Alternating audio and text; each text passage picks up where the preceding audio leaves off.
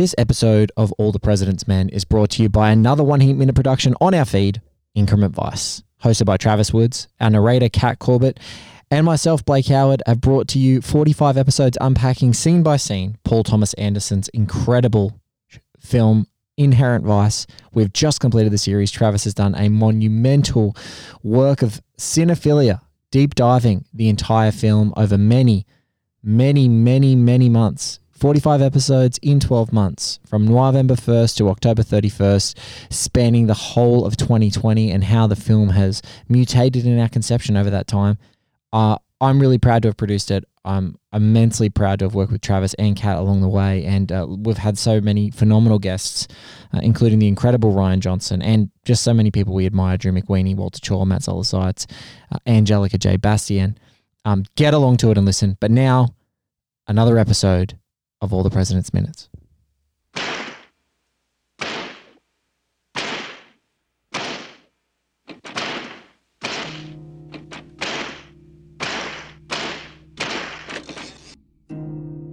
we have never seen really, other than, well, I don't think we've ever seen anything like this from a president of the United States. And uh, I think, as Jake said, it is it's sad and it is truly pathetic. And of course, it is dangerous. And of course, it will go to courts. But you'll notice the president did not have any evidence presented at all. Nothing.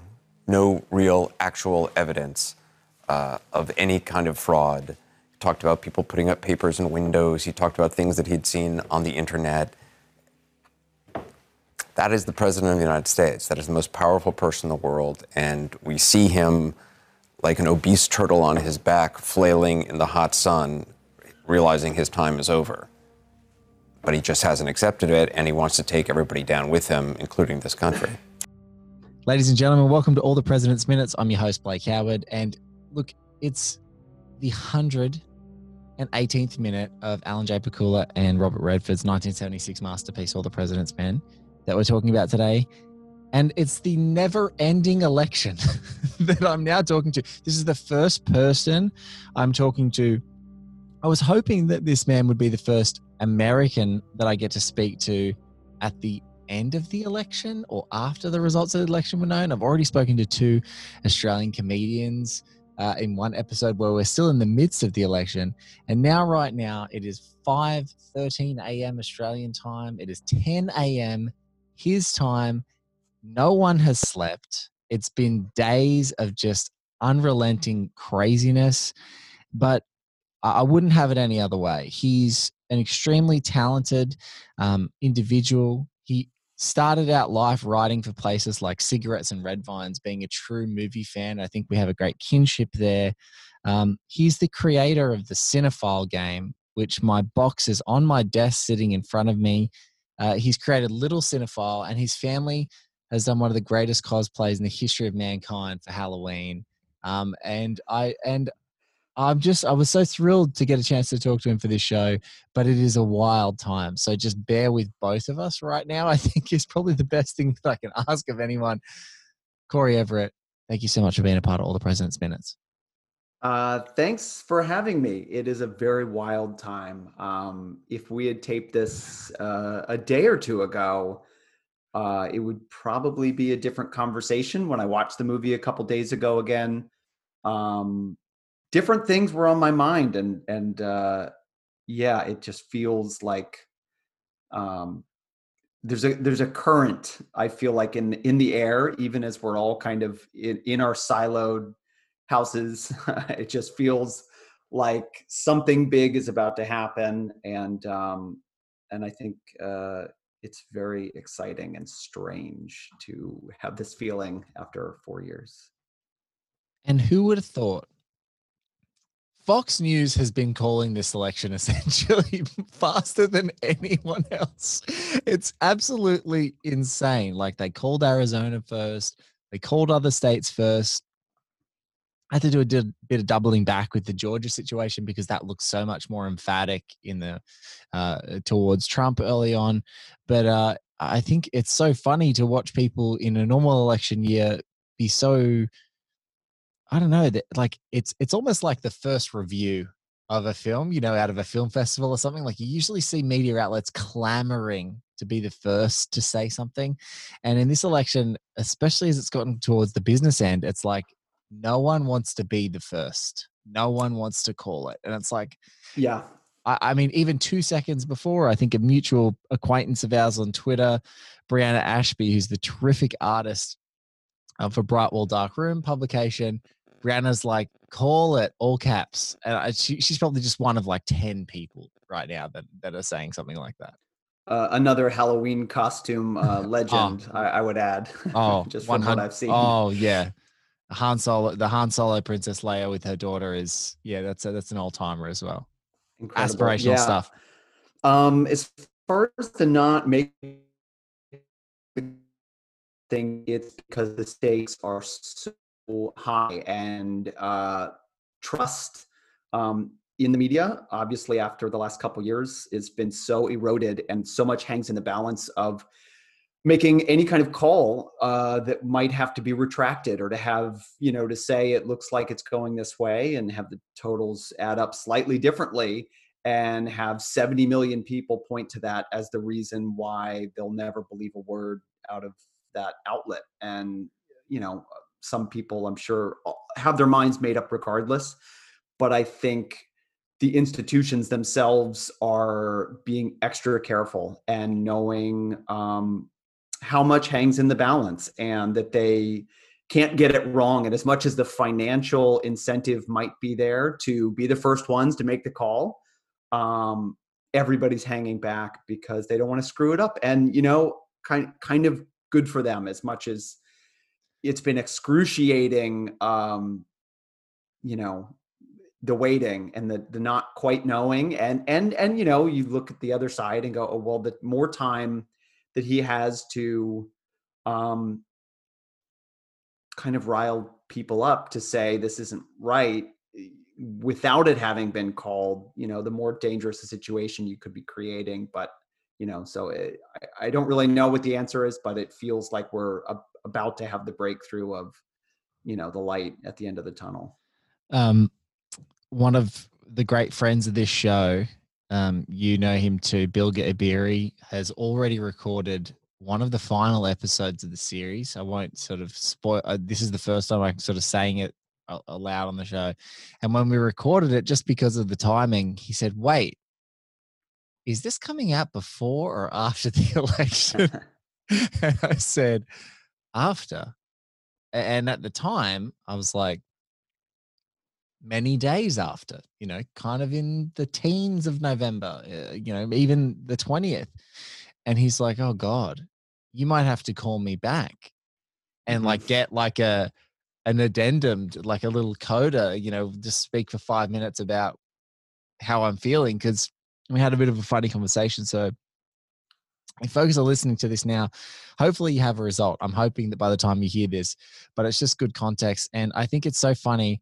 This entire process has been ludicrous to me in so many ways. Um, uh, uh, you know, not the election. I mean the process of all the president's men and all the president's minutes, because the minute that we're talking about is literally an editor and his team agonizing over whether they have enough to tell a story and mm. the implications of telling that story. And absolutely, they are on the front foot and they're first. But what, and right now, I would imagine newsrooms like the New York Times and the actual Post themselves and the big publications and the TV stations going like, we're not going to call it. We're just going to say it's all there until someone actually makes an official call in each of these states f- from the elected officials because that's where we're going to go. So they become the source.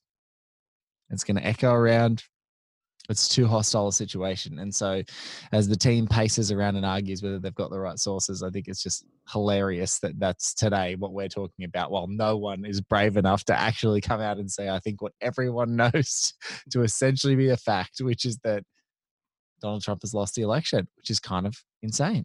So we'll uh, we'll have to see how that plays out for you, my friend, in the next little bit. Yeah, uh, and I yeah, Exactly. I keep I, the instinct to go, God, I wonder if it's going to happen while we're taping this. You know, yeah, not that it'll I, matter for those people listening, but um, I, I will refrain from from checking. I, I, I, I think we can we can take a quick pause, a quick pause break. If uh, if anything does break, we can definitely go. Um, and uh, I know a lot of the folks, you know, some some of the guests on the show and some people are are poised over different kinds of alcoholic beverages and uh, waiting waiting for that time that they can just crack these bad boys open. So good luck to all of you at whatever time of day it turns out to be that you can crack them open and however many hours you haven't slept. Good luck. Um, let's talk about you as a film fan first and foremost. I mean, you're the creator of the Cinephile game. Um, I, I, know you've preemptively apologized to me that Michael Mann wasn't in your uh, little Cinephile book that I was so lucky enough to to, to see an advanced copy of and, and to share with my kids. But I don't. I think many people have said it, and I, I think it's probably you would agree. You can't talk about 70s cinema without talking about political paranoia, you know, paranoia thrillers or political thrillers, and you can't talk about the 1970s without talking about All the President's Men and about Alan J. Pakula. So, can you tell me a little bit as a as a sort of cinephile who's probably more steeped in the era and uh, and and I guess the big sort of totemic directors of the era than probably even me. Like, ha, was Pakula a guy of yours, or was he always this enigma that just like dropped three of the most influential films right in the pocket of the 70s and then did these other sort of things that popped up in his career? Um, the latter, honestly, and that was something that uh, did occur to me uh, when I was rewatching this. So, um, this movie is one that um, I've seen a couple times uh, in my life, but it isn't a movie I grew up with. It isn't. It wasn't one of my big movies. Yes. Um, so I think for me, you know, born in the early '80s, the '70s cinema um, was something that I kind of discovered on my own in college when I would sort of compile lists. You know, I would I would cross check the sight and sound list and the AFI top 100 and the you know kind of the EW list or whatever was available. And I literally would look at all these different lists, see the movies that would appear the most often, and kind of make my own Word document of like, these are the movies that I need to watch. And at that time, um, it was kind of the Netflix will send your disc in the mail time. And yes. so um, it was a little bit of that. I, I would get five discs at a time, and I would still sometimes run out of movies in the couple days between sending them off and waiting for the new ones. And it was also a time of um, going to TLA Video in Philadelphia, which is a great video store, and they you know organized by director and had oh, all kinds of you know deep cuts and hammer horror and you know just like a treasure trove of kind of you know uh, unusual and, and subgenres and all this stuff. And then like the school library. And so literally like the idea that like ooh i can get this for free or ooh this is playing on turner classic movies at three in the morning. Let me try and tape it or stay up or whatever was kind of how i filled in the canon for myself i didn't go to film school um, i went to school for uh, animation because i like to draw um, but i ended up kind of learning you know a little bit about editing and video production and all that stuff, you know, as part of that curriculum. Um, but sort of film history was something I just took upon myself because, you know, I've loved movies since I was a kid. I'm sure like anybody listening to this. Um, but yeah, so All the President's Men is a movie I probably hadn't seen in close to 20 years. Um, so I, you know, watched it in preparation for this podcast and um, and it brought up a couple questions. Um, you know, one of them was kind of as you posed, which is um, Pakula. Kind of why why is why aren't there t-shirts with his name on it you know why didn't he quite get the same you know and yeah. you know now as someone who you know so I, I have this cinephile card game and part of the idea with the game was to sort of um not always highlight the canon, but kind of go the one step deeper to appeal to real film nerds. And so instead of one, seeing, one you know, or 35 steps deeper when you're uh, talking about Bruce Willis performances on, on video on demand services that no one has ever heard of, you can, right. you could, it's just layer after layer after layer.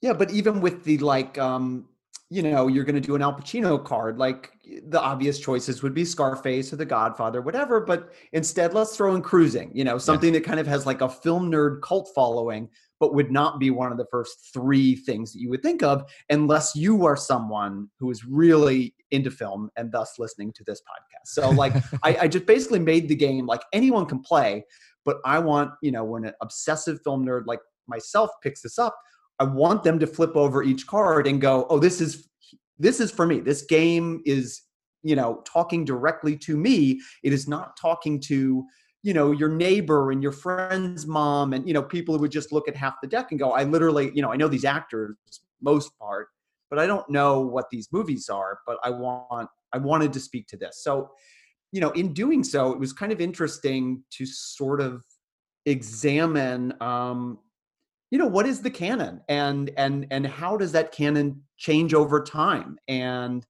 the idea that some of these movies that you know when i was in college going through you know what the afi top 100 or whatever else told me to watch you know a lot of tier or whatever you would call it more obscure the kind of gems outside of the classics were like not available. You know, you could not find this stuff. You couldn't find the deeper Fellini cuts, you know, outside of eight and a half and, you know, La Dolce Vita and that stuff.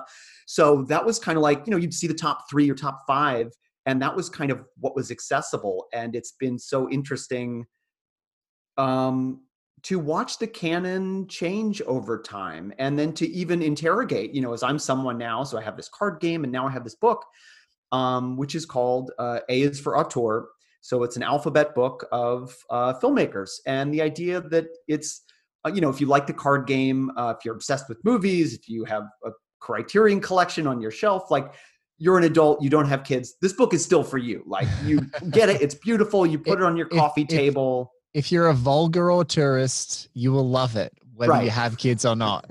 just for the right. just as we would happily call i would happily call myself. I don't know if corey's happy to call himself but it's like that's what my uh my other film nerd friends call us vulgar auteurists basically. You would love it. Right. And so hopefully it's a thing that you know it's just kind of a beautiful coffee table book you know and each uh, page kind of has an illustration um, by my uh, friend the illustrator steve isaacs who also did the game uh, amazingly talented guy um, and did illustrations, which are essentially, you know, a portrait of the director and then a kind of mural behind them of imagery from all their different movies. And so, you know, it's kind of for, you know, adults, uh, but it's also for if you're kind of, you know, a crazy person like me who actually has a three year old. Um, I read this book to him. And so now he can name, you know, the 26 directors in the book and he knows Spike Jonze and Kathryn Bigelow and Agnes Varda. And like by looking at them, um, he can identify them and we can talk my, about that. And then when my, we watched, oh, sorry, go ahead. I was just gonna say my, my favorite one that my daughter says is Fellini. Fellini. Yeah. Yeah. just the, just, it, it came when you're just going through, you know, with a three year old, it's funny the word that the, whatever the word is or whatever my daughter's three, too, she's about to turn four, but it's like that word that just gets her. Fellini. That's oh, Fellini. Right. Fellini, like she won't remember nearly as many of the others quite yet, but Fellini, she likes it because of the way that it sounds when she says it. It's and, very, and very, like, very cute. Like I get that there's something a little bit like tongue in cheek about that, and obviously, what can you really teach a toddler about you know one of these you know French New Wave auteurs? Sure, I get that, and yet. I kind of didn't want to stop at the joke. Like I didn't want it just to be F is for Fellini. So kind of in making the book, I kind of, as with the game, wanted to um, basically put as much care and attention to detail in the book as uh, I did with the game, and so that you know a, a film nerd uh, who is a parent who's reading it, it kind of has a Dr. Seussy rhyming scheme, so it's fun to read even if you have no idea what it's talking about. But it's basically you know the book has over 200 references to different movies and so you can i was just going to say that AFI list or that compendium of lists, which I think is so relatable. And I remember being in my university library and doing that, like going to different, at that stage, it was websites and printing out the lists to have physical copies of the lists and then going to the film library at our university library, which is my you know, I've had great video stores in my life, but that was my major source because I could just go in and then go into a screen, like little screening desks and take two or three of these. And if I didn't have that many classes on that day, or even if I did and I skipped them,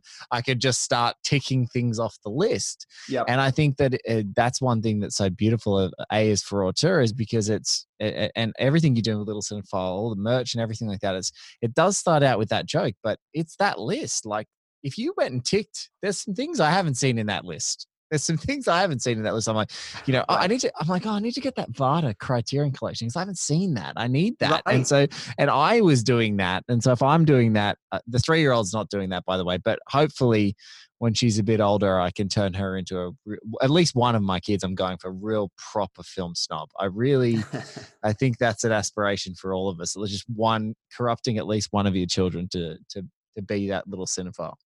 Yeah, and I think like, you know, it would have been easier to kind of stop at the joke, but the idea that, you know, the real love of film and and the depth of film, you know, references and culture and everything that's in the book hopefully will come through and for the most part the response, you know, people like you that I've sent around early copies to um have been have gotten it basically and have been like, "Oh, I I completely get what this is. I see how it works on both levels, whatever."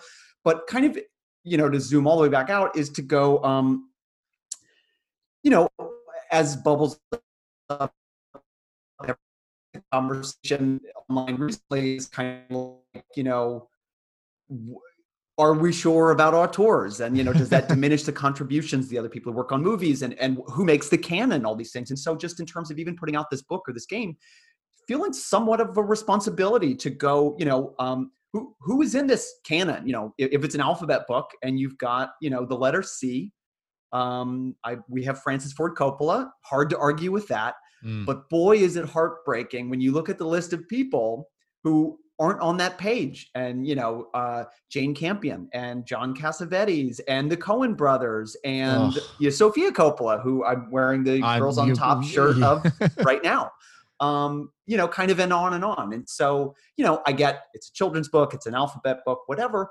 But I think in the same way, it's it's in dialogue with film culture and it's in dialogue with the canon in that way and and i think you know a lot of um the choices and a lot of the cards in the game were influenced by um, some of the repertory programming, the Metrograph and the Alamo Drafthouse, and things that maybe weren't as talked about in when I was in college, and have kind of been dusted off and rediscovered and and held up on the shelf. You know, when I was in college, Agnes Varda certainly was someone who was known, but I I did not see her discussed in the same breath with Fellini and Godard and Truffaut. Um, it seemed more like she was on, you know, Eric Rom- uh, Rohmer and yes. um, um, Jacques Demy, and kind of, you know, I don't want to say second tier, but not quite as revered as some of those other auteurs. However, that has changed, and and you know, you look at the criterion set and you look at the conversation, and and you see that the canon is mutable. Um, and, and, also, even with someone like Varda, and, and for us in those great, those great, whether it's like small, uh, this whether it's a smaller boutique Blu-ray label or a massive one like Criterion, which has such an influence, or just now there's actually a lot of sort of what were second tier, but are now like emerging as these great contributors to archiving great works of cinema all around the place, like in different places, so you can catch this stuff. But I remember seeing The Gleaners and I, I don't know, like 20 years ago. I, I want to say just a couple, and it's one of the most amazing documentaries I've ever seen. She's such an, she's just so, she's one of the most lovable entities that has ever existed on the face of the earth. And you just so, you love her so immediately the moment you see her. But that was like the only Varda film that was available in Australia for right. so long. So it's like, I love her. What else has she done? And you may be able to get one other film, but it's like now, many years later, you're like, oh, right. okay. It's it's actually sometimes it's access and then being able to curate a list. And even back to Alan Pakula, his top three films that people would say uh, you know, his biggest contribution to cinematic canon are Klute, Parallax View, and All the President's Men. And then there are other you know his second tiers each director has their own second tier films. Um, you know the presumed innocence of the world and the pelican brief and comes a horseman some of those are really readily available. Comes a horseman is not in australia. It is nowhere to be found. You have to have a v you know vpn or a us itunes to even hire the damn thing. And like so many of his movies are there so i think it's a massive thing about access and time and that's why you know it's it's for me especially it's one of those things where you go if you can't even put together a whole director's set of their films to appraise it and look at it where it sits in in in in relation to other films that are being made at that time or by other filmmakers it's so hard to like actually make a a choice of like actually you know, this person is making really important films that we need to sort of stop and appraise properly yeah, and I think uh, you're absolutely right. Some of it is access and just what was kind of available or what is available, and and even in terms of kind of um, you know, when Criterion was starting out on DVD, um, they were releasing a lot of kind of uh, movies maybe that weren't the canon, that were not the AFI Top 100, were not the Sight and Sound Top 10. You were not going to get those movies. No. You were getting something else. And now part of that may be that they believe that these movies deserve to be in that conversation. Part of it part of it may have been logistical in terms of Warner Brothers or whoever saying you can't have Casablanca. we can make money on that. So yeah. you, you, you know, can't have Citizen Kane right, ever. Exactly. Ever. Right. They're never exactly. Citizen Kane. and kind of through doing that, you know, the cult of Criterion ended up discovering and elevating all of these lesser known works through their association with the brand. And you see them get into a lot more kind of classic American and 40s and screwball comedies and stuff that they really weren't releasing as much in the earlier days. But it's just even interesting to look at how that shapes the canon. In terms of Pakula, you know, one of the things for me that, you know, was my education on 70, uh, 70 cinema for, and for a lot of people, uh, Easy Riders Raging Bulls, which was, yeah. you know, uh, so so influential and Deeply. so formative and and I, every film book that i read you know and i've read possibly hundreds most of what i read is nonfiction and most of the nonfiction is about film. film and i feel like i'm chasing the high i got from that book with anything else i read and so you know you can look at that book and who does it leave out and what narratives is it creating what myths is it propping up but is but in terms of you know telling this story and creating that narrative around these counterculture guys and how they, you know, stormed Hollywood. Um, it's guys like Pakula who aren't really a part of that narrative, who no. then, even though if you just took it by the work and you stack, you know, those three movies in the 70s, he would be on the top tier with a lot of these, you know, other guys, the Scorsese's and the Coppolas. And it's kind of, you know, a little bit through omission and maybe a little bit through, you know, what he went on to do you know, later in his career where people might look at him more of a a middle of the road or you know a, a studio guy. And goddamn, I will just say, you know, watching All the President's Men the other night, um, I was just struck with the filmmaking, and I was struck with how bold the choices are, and how it is in no way a movie that stylistically um, is playing it safe. No, and it's there's a f- hilarious interview just to see the comparisons of people from the Dick Cavett show. Like, so YouTube, folks, is just a treasure trove for these great interviews in the 70s shows with great filmmakers that you can find. And I got pointed to this one. It is an interview um, with Sydney Pollack, Sidney Lumet, Alan J. Pakula, Ivan Reitman, and there's Doris Dörrie, who's like a first time German filmmaker. Like, you know, the suckiest thing for her ever is like one of these things is not like the other. She made like a breakout indie movie and she's sitting on this panel. And I would even not quite, you know, Ivan Reitman, who's a huge populist, made huge movies. He's not, he's like also like what two of these things aren't like the others when you consider the, the kind of films that are making. But Pollack, Lumet, and Pakula are sitting there together. And Pakula reminds me a lot of Lumet because Lumet's such a very a workmanlike craftsman and very pragmatic and doesn't seem to get too much into the the weeds of the artistry and the mania and the craziness but is such an absolute well of insight and just is a kind of genius tier filmmaker and has made some of the greatest movies ever. But Pakula's just kind of a guy who started in the industry. He's very erudite, he's sophisticated. He loves working with actors. He loves collaborating and having the best people around him. He doesn't seem to have that same kind of cultish, obsessive, and also like egomaniacal persona of like, I'm the artist and I know exactly what I'm doing. He's like, no, I've got the best production designer in the world. I work with Gordon Willis. I love working with actors. What they can do is so great. And it's like, man, this guy is the ultimate collaborator. Like he's the, he's, you know, in, even in the two major projects we've done on one heat minute productions, Michael Mann was the central topic of so much of what he talks about because he has a as this obsessive force in the best possible way and such a had such a laser focus and such a cl- clarity of vision as a director but so much of this project all the president's men is done the inverse. It's talking about goldman scaffolding and the essential like you know hallmarks of this script that kind of break all the rules but also sometimes adhere to them or rewrite them and then willis's photography and then pakula's direction and then what the actors actually do in the scenes in the spaces and then the production design. It doesn't ever feel like this has been a whole pakula show. It just doesn't feel like that in the dialogue because that's the way that it is. And watching these guys interact they definitely see him as a peer but if someone had said you know lumet and pollock even before and then Pakula, it's like, oh, is Pakula that good? And it's like, yeah, he really is. He's that good. He's made, you know, like the, the reason that the C in your book is Coppola is because between 1972 and 79, four of the greatest American films are made by one person. Right. you know, maybe four right. in the top 10 American films of all time. Godfather part two, uh, Godfather one, part two, Conversation, and Apocalypse Now, all made by the same person in that stretch.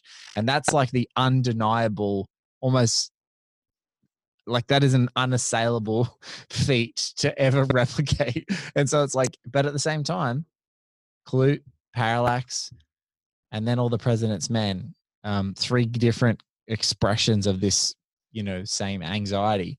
Um, you know, that's a pretty, that's a pretty sweet little triple. It absolutely is. It's funny you mentioned Sidney Lumet because that was the other director that kind of popped into my head as I was watching this and just thinking like, I don't see any Sidney Lumet shirts. Uh, but I feel like if Dog Day Afternoon somehow were on Scorsese's filmography in the early 70s, people would talk a lot more about the movie. And part of it's oh. just a function of, you know, the kind of which directors are we looking at that way? If, you know, um, Pakula had slept with a revolver under his pillow and been a hippie and smoked weed on the set, you know, would we look at him in a different way? And how much is the kind of legend or the personality or the, you know, the social club that the directors are coming in with is is the ones that we you know burnish their legend you know a, a little harder than other ones because if you kind of just look at the work um yeah i, I was just really struck because I, I i will admit something else, which is another kind of topic I wanted to ask you about, which is basically um, I like all kinds of different movies, different genres, you know, um, but I will say that my least favorite, you know, type of movie is probably uh, the biopic. Now I know this is not oh. a biopic, but just kind of underneath that and a movie genre, you know, or, or type of film, not really genre, um, that I'm less interested in is movies based on true stories. And yeah. it is not that they can't be great, um, but it's just kind of this feeling like every year come awards time that so much of the oxygen gets taken up by the movies that are based on true stories or are here's an actor doing a great facsimile of a person that you might know, you know, or bringing this real life person to life. Yeah. Um, and yet, as you know, film history goes on, the movies that seem to stay the most alive in the culture, you know, in my view, to me, the the ones that I cherish the most, for the most part, are not those movies. Those are kind of the flashbang, you know, they're exciting when you watch them and they just don't stick with you in the same way. They don't quite have the same, you know, repeat viewing factor and there's just not usually as much to be found in them because in recounting some kind of here's the thing that happened um i don't know it seems somewhat limited in being able to uh, make a broader point or its broader point is maybe too Sometimes simplified they, or, or something they get and, too they get too wedded to facts And Yeah. so I think uh, it's there's a you know I- think I think definitely a lot of people who are listening have seen this. There's a 2010 Australian film called Animal Kingdom. It was David Michôd's breakout writer director uh, film. You know, kind of reintroduced the world to Mendo. Thank God we needed more Mendo in our lives, and uh, definitely Jacki Weaver's. You know, as who'd been acting in this country for you know probably five decades. Um, really kind of catapulted her into American consciousness. There, there is a basis for some of the craziness of that criminal family called the Pettingill criminal family in Melbourne. It was based in the 90s. This film has never references them once. It was an inspiration. And it's so often an example whenever I talk to anyone about that exact dichotomy. I'm like, there was no Corleone crime family. I don't care if Coppola is ripping things off relentlessly from the actual history of the Cosa Nostra, as I'm sure in many ways Puzo did. I don't care. I care about, you know, how engaged and um and and and how meaningful and how what I can read into that and and maybe the different the different things that I'm sort of going through. And, and I would tend to agree. I detest biopics to the largest extent because I also think that they try and do too much and try and be Yeah. definitive about a, an individual's life. It's so- condensing too much time tends to simplify you know in a way that's just not helpful and so you know the kind of worst case is the glorified wikipedia entry where you can watch and go oh i didn't know that's you know that's interesting but there's not in the performance man he looked just like that person or you know he sounded just like him uh but beyond that it just they they just don't No. Don't a lot. And the only reason I tend to get a little bit resentful is just that reason of kind of, man, at the end of every year, if we could just sort of remember what tends to stick with us in the long run, we would spend a lot less time focused on these movies that I just, you can see it, are just going to have a shorter shelf life. However, all that being said, this is one of the exceptions to the rule. Uh, Yes. Not biopic, obviously, but in terms of a real life story that is also a masterpiece and and is a classic, and just trying to examine why is that? Why you know when the exception to the rule comes, how do you scientifically break down what does this movie have that, in in my opinion, you know, uh, the Post does not have. No. Spotlight does not have. I liked both those movies a lot. I thought Spotlight was really good. I teared up during the post, you know, but those movies are not this movie. And so trying to really parse why why is that? And why is this so rare? Um uh, the other kind of it, as you were I- saying you know I think it's I I want to I think it's a great question to ask because it's one it's one thing. And to reference one of my favorite episodes of the whole series so far, the great Kenny Turan, Kenneth Turan, one of the seminal film critical voices of our age, came on the show. Kenny was in the culture section of the Washington Post during the events of this film. Wow and he said he watched an anniversary screening of it. He said it was the closest thing to like being in a time machine in his life. It was one of my favorite quotes of the whole series. And when he was talking about it, he also said, when I looked up on the screen, it also taught me a great lesson. This is the first time viewing it. He was looking up at the screen. He was looking at this office, just marveling at how much it looked like the office he actually worked in. And there's Robert Redford up on screen doing the thing that he does, which is making endless calls to sources for stories and how boring it is. And he just put it so succinctly in the way that Kenny does, which just freaks you out because you're like, God, I could never be so succinct and poetic, which is right then and there, the lie, the beautiful lie of the romance of cinema was undeniable. On that massive screen was Bob Woodward, played by Robert Redford, one of the most beautiful men in the history of cinema, Mhm. is sitting up there on a phone doing the boring thing and making it look compelling. And he's like, Mhm. it's not compelling. It's not as romantic. It doesn't look like that. And that I think that this movie does both of those things so well. It knows it's a movie.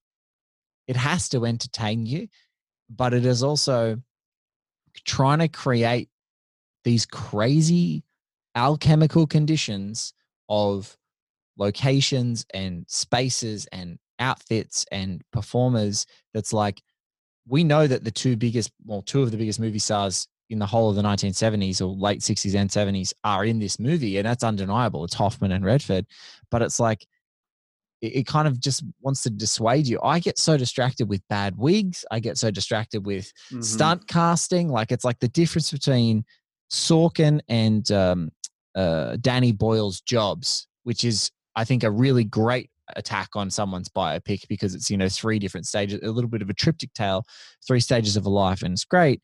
And then you go to the Ashton Kutcher, Steve Jobs, and you're like, it's just stunt casting. He can't, he's, he can't do this guy. Like he might feel mm-hmm. like he's got an affinity for him, but you're so distracted by how ludicrously alike they look. You're like, I can't, I can't watch this movie. This isn't a movie.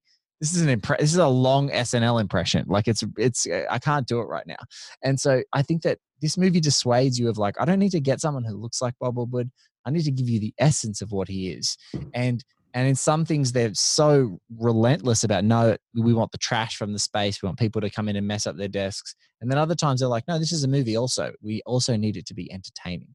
Um, Mhm. and and I think that there's that pragmatism that Pakula has, that Lumet has, and you hear them talking about it or you read their stuff, and you're just like, man, these guys just get it. They know they're making a movie, but also they know that they, they have a burden of, uh, you know, making that the kind of movie that can stand up to the scrutiny of other docudramas and biopics, but they they kind of don't wed themselves to it. I'm sure that Woodward never described the underworld styles of that car park the way that Gordon Willis shoots them. Like that's the other thing this movie does. It's like the newsroom looks like the real newsroom and is there. And then Judith Hoback Miller, which you know the, the great bookkeeper scene with Jane Alexander, that scene is shot in the real Judy Hoback Miller's house, but it just does it because Pakula wants his actors in that space and he wants to constrict his creatives to make them find ways to tell the story in the space and but it's not it's not showboaty. Like i think if if Pakula made this movie now there would be 500 articles online about oh he shot at the bookkeeper's house. Isn't that amazing? And Mhm. Pakula's just like yeah shot at the house so what? Like he just Mhm. doesn't there's none of the glamour. He's so unglamorous. All the glamour's on screen. I uh, same thing as I watching the movie again the other night and just looking at yeah, there's no bad wigs. They're not trying to do an accent. Nobody's wearing a fake nose. It's just fucking Oh. Robert Redford and Dustin Hoffman and that's it. And and they're just being movie stars and it made me miss movie stars and how much uh they can command the screen. And yet, you know, again to kind of bring up and yet, you know, the post similar movie, similar time period, great director, Tom Hanks and Meryl Streep. No one would say they're not both great actors and movie stars. And yet, you know, the degrees between a good or very good movie and a great movie, it, the, the the divide gets so wide. You know, um, when you're talking about, uh, you know, uh, like these two movies, for example, and just trying to pick apart, you know, what does this thing have? Um, that it doesn't. And I, I don't quite know the answer but it, as i said i think the the actual filmmaking itself was something that i i found so um so bold and so kind of i don't want to say showy but maybe because i was watching it you know with an eye towards talking about it um it it seemed uh, it, just like the the sound design in the movie the deep focus framing of somebody in the foreground and then people walking through the newsroom in the far background both completely in focus just some of these choices just felt so unconventional compared to the kind of way that most people who would shoot this movie now would shoot it and do coverage and it just maybe it's The- kind of everything looks a little bit more like a TV show. And watching this I felt like you know there are choices that feel as as out there as a Paul Thomas Anderson movie. You know the the fucking clacking of that typewriter is just all the way up in the mix and some of the you know the, the shots it just I, the staging of it the scene that we're talking about in particular you know the, Yeah. the way that they're set up in the room and we're following We're- um we're gonna go we're gonna go Yeah. right into that right Yeah. now but i think Okay. i think one of the things that you pointed out which i love is when you're watching this, we, we talk about it, and in the modern 2020 parlance, it's always like it's such a flex too. You see it's such a flex.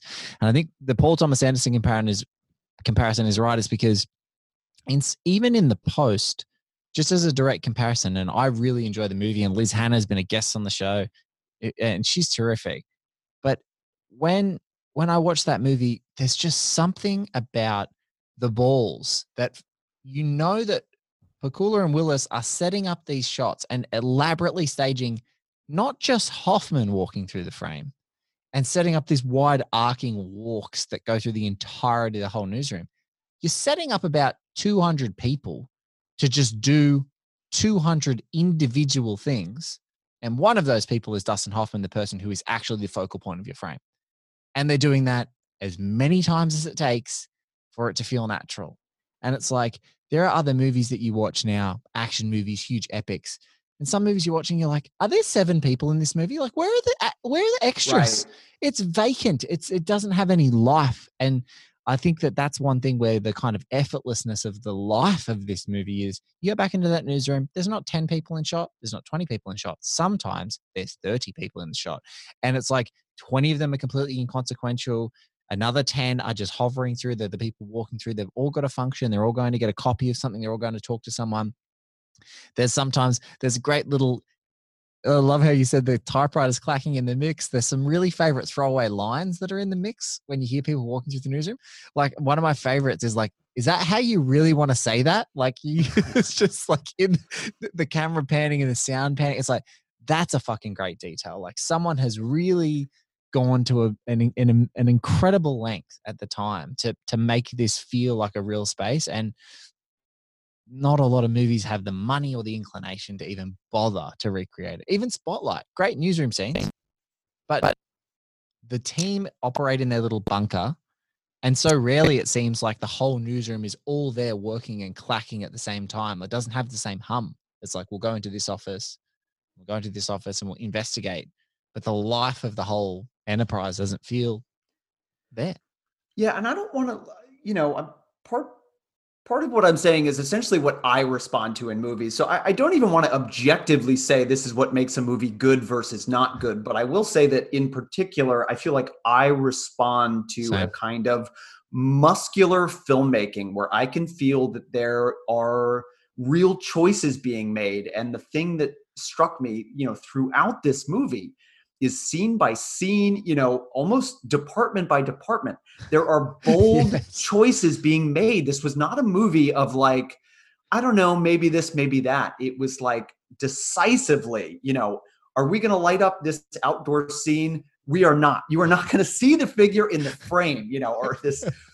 Uh, the newsroom and the parking garage are going to kind of have an almost like abstract art feeling of the geometry of these shapes and we're going to create these striking compositions you know among this sort of workaday situation just the, the those two things in conflict it just felt so you know and do you want to have us in a cafe where the planes are flying right. overhead yes that is yes. a choice it's like if you would just shoot, just shoot a video, just shoot a video message between you and your partner at a restaurant anytime, like for a friend's birthday. Waiters interrupting, noise, having to talk louder over other people talking loud while you're talking to the camera, getting distracted. No, we're going to make that choice. We're going to shoot it at the location and we're going to do every take is going to be different because the planes are going to sound different. You have to either take a whole take or you have to throw it away. and it's just like, that's a choice. That's yeah. a bold choice. It's like, wow. So, and having to take the sound mix on the day to make sure that it all syncs up perfectly. It's like, God damn, these are choices. Let's watch this minute this is a good time for us to. Uh, we're also going to, we'll take a quick break as well when we watch the minute to just check if the results of the election have changed in the time that we've been talking. Corey and I are watching the 118th minute, is 100, 1 hour 57 minutes on the dial if you guys are watching. You guys are going to listen along and then we're going to come back and talk about it. No, we didn't miss so much. You didn't know Haldeman had control of the slush fund? Oh, yes, we did. It's all in our file. Not about Haldeman. Yeah, Haldeman. John Haldeman. Look, now look, I'm very busy. I gotta go. I, I gotta go put the kids to bed. That's the confirmation right there. Wait a minute. Wait a second. Did he say John? He said Haldeman. He said John Haldeman. What the hell difference does it make? He said Isaiah or David. There's only one Haldeman. Yeah, well, Isaiah or David aren't assistant to the president. I don't know. It still feels thin. Oh, I wish I knew if we could print this. Oh, wait a minute. You know, we didn't make them do these things, but once they did, they're fair game. All right, let's go over your sources again. I want to hear it. Sloan told the grand jury. He answered everything they asked him. That means there's got to be a record somewhere. He told the grand jury the FBI confirms. What more do you need? I happen to love this country. You know, we're not a bunch of zanies out to bring it down. Harry, weren't you arguing the opposite way? no, no, not at all. One Now, thing hold has nothing to do with the other. Hold it. We're about to accuse Hall. That's a choice. Just on Bradley, watching all these guys talk, the staging, it's just good. It's just, it's really good. Yeah, I mean, be, beyond the story that's being told, um, the way that the story is being told is the thing that I respond to so much. And so many movies, you know, that are good or very good, kind of have one of those two things. And it's when you can kind of have those two things working together, is what feels like the thing that is so rare and so hard to capture in movies based on true stories. And so when you know you get these things that collide, um, it it it feels like some kind of miracle because it feels like the filmmakers who kind of are interested in bold filmmaking many times are kind of not drawn to this real life material because they're sort of well this is what happened so we have to do this you know or we're going to get shit if we kind of stray too far from the way things happened and so i think you know you're kind of trained to expect a certain type of filmmaking um, when it comes to movies like this or movies about serious important historical subjects. Um, and so yeah the scene the thing that i notice is the staging. And so you know you get these kind of wide shots you know in the first part of the scene with the phone call with them both you know a- across across the room from each other you know um, a lot of darkness uh, on the one side you know he's kind of coming in and out of the doorway. And then you're cutting from that into the newsroom on this tight shot you know not with redford or hoffman commanding the room being the hero taking you know taking the this is my moment but on bradley.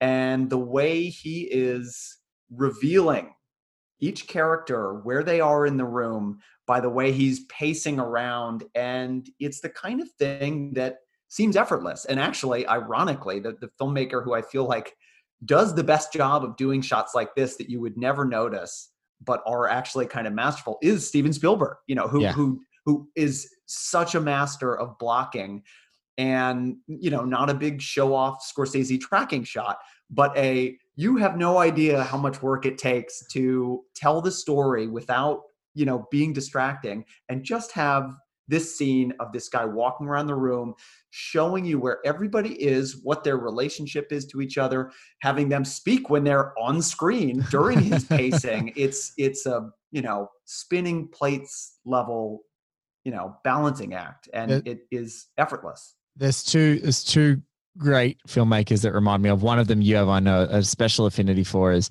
this, the staging of this shot reminds me, and we talk about people who uh, are- inspired by real life stories, but then do their own riffs on them, being like someone like Paul Thomas Anderson. There's a there's inside one of the homes scenes, and I remember um, where Philip Seymour Hoffman's master is dancing, and he dances and moves through the room, and it then starts to register how the people around him are relating to him. So you see Amy Adams and Jesse Plemons, and the, the camera is moving, and you're all kind of responding from this anchor point um, of Freddie Quell and Joaquin Phoenix. And it reminds me of this scene a lot because of just the way that it is staged, like having this anchored point of view, having this very, you know, this Titanic editorial force being Bradley registering other people's opinions. We are looking through him because right now he is the buck stops with him. So it's just just a choice of function, like really great dramatic thing, but also just the way that they think, okay, we're going to make this choice, so that's going to ha- be- how the scene unfolds. And then there's a great scene where Eric Bana is the lead character Ephraim, and he walks back into the cafe after the first killing in Munich, and he walks into a cafe, and you see him sort of stage around in this sort of S shape before he gets there, and then Spielberg has blocked and staged all of the actors so precisely in the screen in the way that they're postured and how they're sitting in their chairs and the where they're looking at the frame and it's like he's telling you about the inner turmoil of all of these people and the burden of the fact that they've just killed someone all in the way that they're just slumping over their chairs. And it's like man there is just a skill set of those directors, you know, you know that old that old adage of like these guys have forgotten more about filmmaking than you'll ever know. It's like they're, they're just that detail of like I just want them to be like this, and I want you to lean this way because this is the way it's going to work. When I get to this, you know, John Ford kind of mid shot, I want everyone in the frame crisply clear. I want to slightly be above you, so I'm sort of ju- you know applying my moral judgment or the people watching, and I want you guys to be reflecting all this in the frame, and that's what I see in this scene. Even though it's super functional, just the way that it happens and the different personalities and how they're kind of buoyant or angry and how the argument's happening, how the the sound is panning in your ears, and if you're watching it with headphones, how it's panning around your cans in your on your head. It's like, man, just effortlessness is deeply underrated. Absolutely. And I, I thought of the same movie earlier when you were talking about Animal Kingdom, Corleone's, you know, mostly because I've spent my adult life studying the films of Paul Thomas Anderson. Um, but yeah, The Master is an example where there could very easily be a here's the L. Ron Hubbard biopic. And that movie would not be nearly as interesting as The Master is. Saying let me take as much from real life as I can, but let me try and explore something beyond, you know, one figure, one person, or one idea. You know, it kind of oversimplifies to have to be wedded to reality in that way, you know, most of the time. Um, so, you know, in addition to this kind of being an exception to the rule, all the president's men, the other thing that blows my mind is how soon after the real events that this movie came out is is just a, literally unfathomable. You know, the idea that someone would make, you know, whatever the uh, current administration, uh, the movie about that in a year, and it would be and in be, any way, and it would be good. That's just just in it yes. Valuable good worth beyond one viewing. I, I cannot fathom someone doing that synthesizing something so recent and doing that. And the example that i kind of another one that sort of disproves you know the rule that these usually you know don't work as well um, is the social network That's uh, the, uh, the other al- kind of exception almost, to the rule. it's almost the only one and it took yeah. two people who were mentees of William Goldman, being Fincher and Sorkin, working together to make it. And it's like, at, at, the time, at the time, it felt like it was really pulling no punches and being obviously such an incredible film, just like top to bottom. And now it's like, man, they could have gone so much further. Yeah, we didn't. Gone, we didn't know we how know. innocent we were back then in in we just 2010. Thought, we just thought someone got caught up with you know the the corruption and and being consumed in a very almost like citizen kane level like you know stripping all the elements of his life away to kind of be the towering figure um and, rewriting his own history like printing the legend of himself essentially because he's now in social media but yeah that's the that's the other one where it just I can't even understand it. Like the fact that they're they're like, why is he writing about this? Why why would why would Sorkin want to write a script about Completely. this? Why, Fincher why want would to make Fincher want to make this? Yeah, didn't make any sense. Um, and, and as you bring up the other kind of um, Citizen Kane could have made the Hearst movie, but yeah. you know what's more interesting? Take from real life and tell your own story. You know, most of the time. Uh, and Social Network, yeah, I um, uh, went to the world premiere of that at the oh New York God. Film Festival in 2010. Um, and it was, you know, blew blew my mind. Um, I actually that night um, sort of snuck into the after party, which was at the Harvard Club in New York. I had a friend who was like at the ticket table and like gave us passes. So after the screening, we went home, we put on a suit, and we went there and we're walking around a room of basically like my filmmaking heroes. There's David Fincher, there's Wes Anderson, there's Noah Baumbach, there's Darren Aronofsky, you know, whatever. It was just like everywhere you went. My wife got to talk to Justin Timberlake. It was like kind of a insane, surreal, you know, sidebar. But um, anyway, yeah. So social network, um, how how it works as well as it does, and boy, would it be interesting for them to do a follow up. Yeah. Uh, I would give anything for that. But it's but that's that's also a question, and it hasn't. I feel like I harped on it in maybe like 40 episodes of this show, but it still continues to come around because as we're sort of getting to the the business end, so much of you know what's been happening in politics right now is sort of being rendered in this moment and this tirelessness of a pursuit and trying to get the truth and being ready to say things and you know they're true, but having the sources to do it. But yeah, I I I cannot even understand that this story technically ends and and the t- teletape or the ticker tape at the end of this movie says 1974 and it is competing for Oscars in 76 and it's like it's like that's absolutely ludicrous that that this could be out and they're making it in 75 it's like that's that's a really I don't know if that could ever happen again because like for example I think what was that there's there's the is it Brendan Gleeson Trump TV show thing, Yeah. the Comey rule or something like that. When you see, I don't know what it is, whether it's time or whatever. I just really wonder if people at the time heard they were making President's Men into a film and were like, ugh, the Comey rule. Like, I wonder if they had the same reaction just hearing about its existence as we do now or something like that. It's like, oh, this is going to be a stunt. I think the news in so different. You had the evening news, you had the newspaper, you know, or two, Yes. and that was your exposure. And I wonder how many people, you know, the same way towards the end of the movie, it's like, you know, Bradley's telling them, you know, what is it, 40, only 40% of the country or whatever has even heard of the word Watergate before. It's basically like, yeah, you guys are writing these stories, but like it's not getting through to people.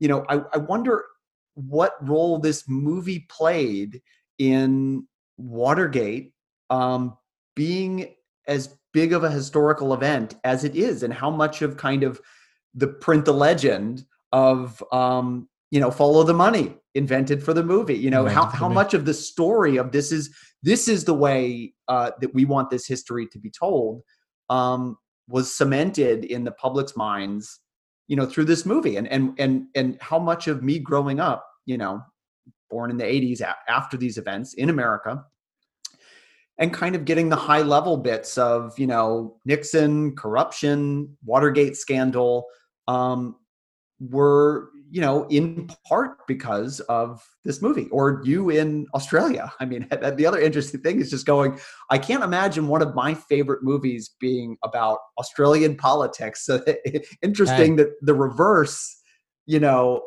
Well, th- this is what I would say. There's um there are great Australian political stories, and they just never get told into movies because my uh, big gripe with Australian cinema for about two decades is that, um, uh, and, and and I'm not the first to say this by any stretch of the imagination, is that we just got obsessed with telling stories about two heroin addicts in love, and one of them dies. Like who fucking cares? Like no, I'm Right. sorry, I'm sorry to be so uh, uh, forthright with that opinion, but I'm like, give me the Mad Maxes. I want the Gallipolis. I want picnics at Hanging Rocks. I want walkabouts. That's what I want. Like like uh, gr- phenomenal genre movies that have a voice, um, a, a a voice, uh, you know, anchored into contemporary issues and rendering them in different uh, creative ways to sort of provide a commentary is like really the best cinema that Australia can do. And I think that we we probably play bleak and crazy, um, you know, sometimes and and and no happy endings is kind of something that we do, I think, really terrifically well um, across the board. And there are some amazing political stories um, that that you know that haven't been told. There was a, and I, I like to tell this because I know that we might have some new listeners listening to this for you, Corey. So if this is the first episode of All the President's Minutes, welcome. Um, the there's an Australian Prime Minister named Harold Holt who went for a swim off a beach during his time as Prime Minister and disappeared off the face of the earth.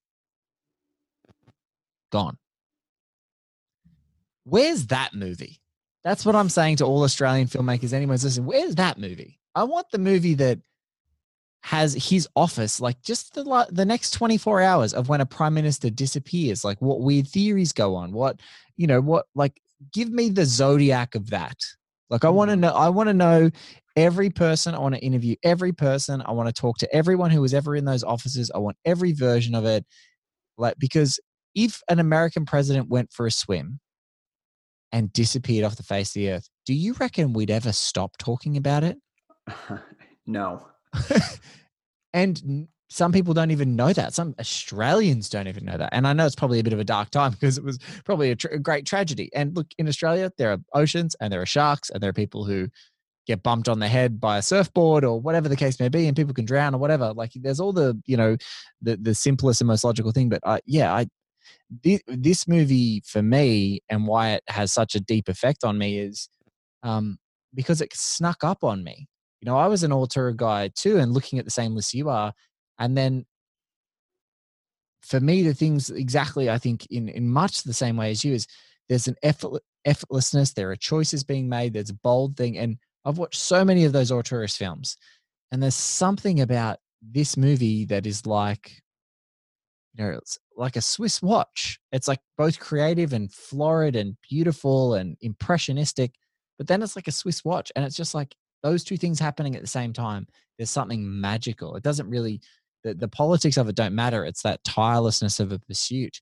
Um, you know much is the same as the you know one of our future projects which is like zodiac that it's the it's the tirelessness of a pursuit. And so uh, i know so a few people have asked me like why this movie? And i'm like because it's so good like i, I just i can't tell you how good it is. You have to watch it. It is worth the scrutiny of every minute. That's that's why. It's not the godfather. It's maybe not those things that are at the top of that list or it's not citizen kane but man it's doing all those things. It's doing all those things that those great films do. Everything every choice is right there on screen. Absolutely. And it's overcoming the kind of barrier of this isn't a part of your country's history. And yet, the kind of way in which this story is told, and that the fact that the story itself is emblematic of such larger universal themes is why, you know, someone on the other side of the planet you know can can be as interested and obsessed as someone who grew up in this country as part of our kind of own legend you know um and just you know watching it a couple days ago taking kind of a a, a different view of man remember when um things mattered. Remember when you know powerful could be held to account and when there was gravity and actions had consequences. And how depressing is that that this movie you know in its way is so idealistic about you know the smallest um actions can make the biggest difference and and and the kind of pursuit of this you know these kind of noble themes and, and truth and all this can can have this effect. And um you know watching it a few nights ago it was sort of sad you know in the current state of things. Um but you know with the tide maybe turned just a bit it feels different you know? It it feels again like you know if things you know don't swing quite as dramatically as you hope and maybe it's a game of inches or it's incremental. Just that you know the the work of pointing the future just a degree or two in the in the the right direction can make all the difference down the line. And and the reverberations and the kind of impact you know even if it's not as radical and, and as immediate as you might hope sometimes um can can still make the difference. And so it's you know even within the span of 48 hours feeling differently about what this movie says uh, and what it means to me in this moment that everybody is living in right now. I don't think there's a better way to end the episode than that, other than to say, I just hope that some of my American friends, yourself included, when the Australian election rolls around, um, are willing to stay up three or four nights talking about, you know, talking about Australian liberals who are conservatives in the Australian Labor Party, and does uh, Anthony Albanese, who's the the the shadow minister, the the guy who'd be going to competing for the prime ministership, does he have it? You know, lots of really in-depth conversations analyzing okay well let's talk about new south wales. What's the vote standing in new south wales? What's queensland doing? I really i really am hoping that it can be as fun flipping it on the other side of the world maybe some you know 24 hour parties that can happen at the same time uh, when when it eventually rolls around because I can certainly tell you I've it's been an unstoppable conversation in Australia over the last little bit, and uh, I think the entire world is having um, is is on a nice edge with your election, which is, as you said, that one degree. People, I think right now the importance of that one degree turn is is is more profound because you can literally feel it in the energy of the world. Like we're all don't look at your screen time right now. Don't don't look at your screen time report for this week. Just abandon it. It's an anomaly. Things will go back to some semblance of normal but oh man i you know it's uh it's a great time. And i look mate thank you so much for being a part of the show. Um um you're you're a you're a champion of the cinephilia and the community as much as anything. And uh, i'm i'm so grateful to know you and grateful to have been part of some of the cool charitable things you guys have been doing this year. And uh, thank you so much for just being part of this experience with me as well. Thanks for having me. It's been great.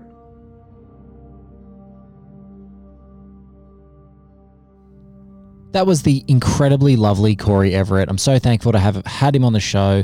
Um, if you want to find Corey at Modage, M O D A G E, is where you can find him personally tweeting on Twitter.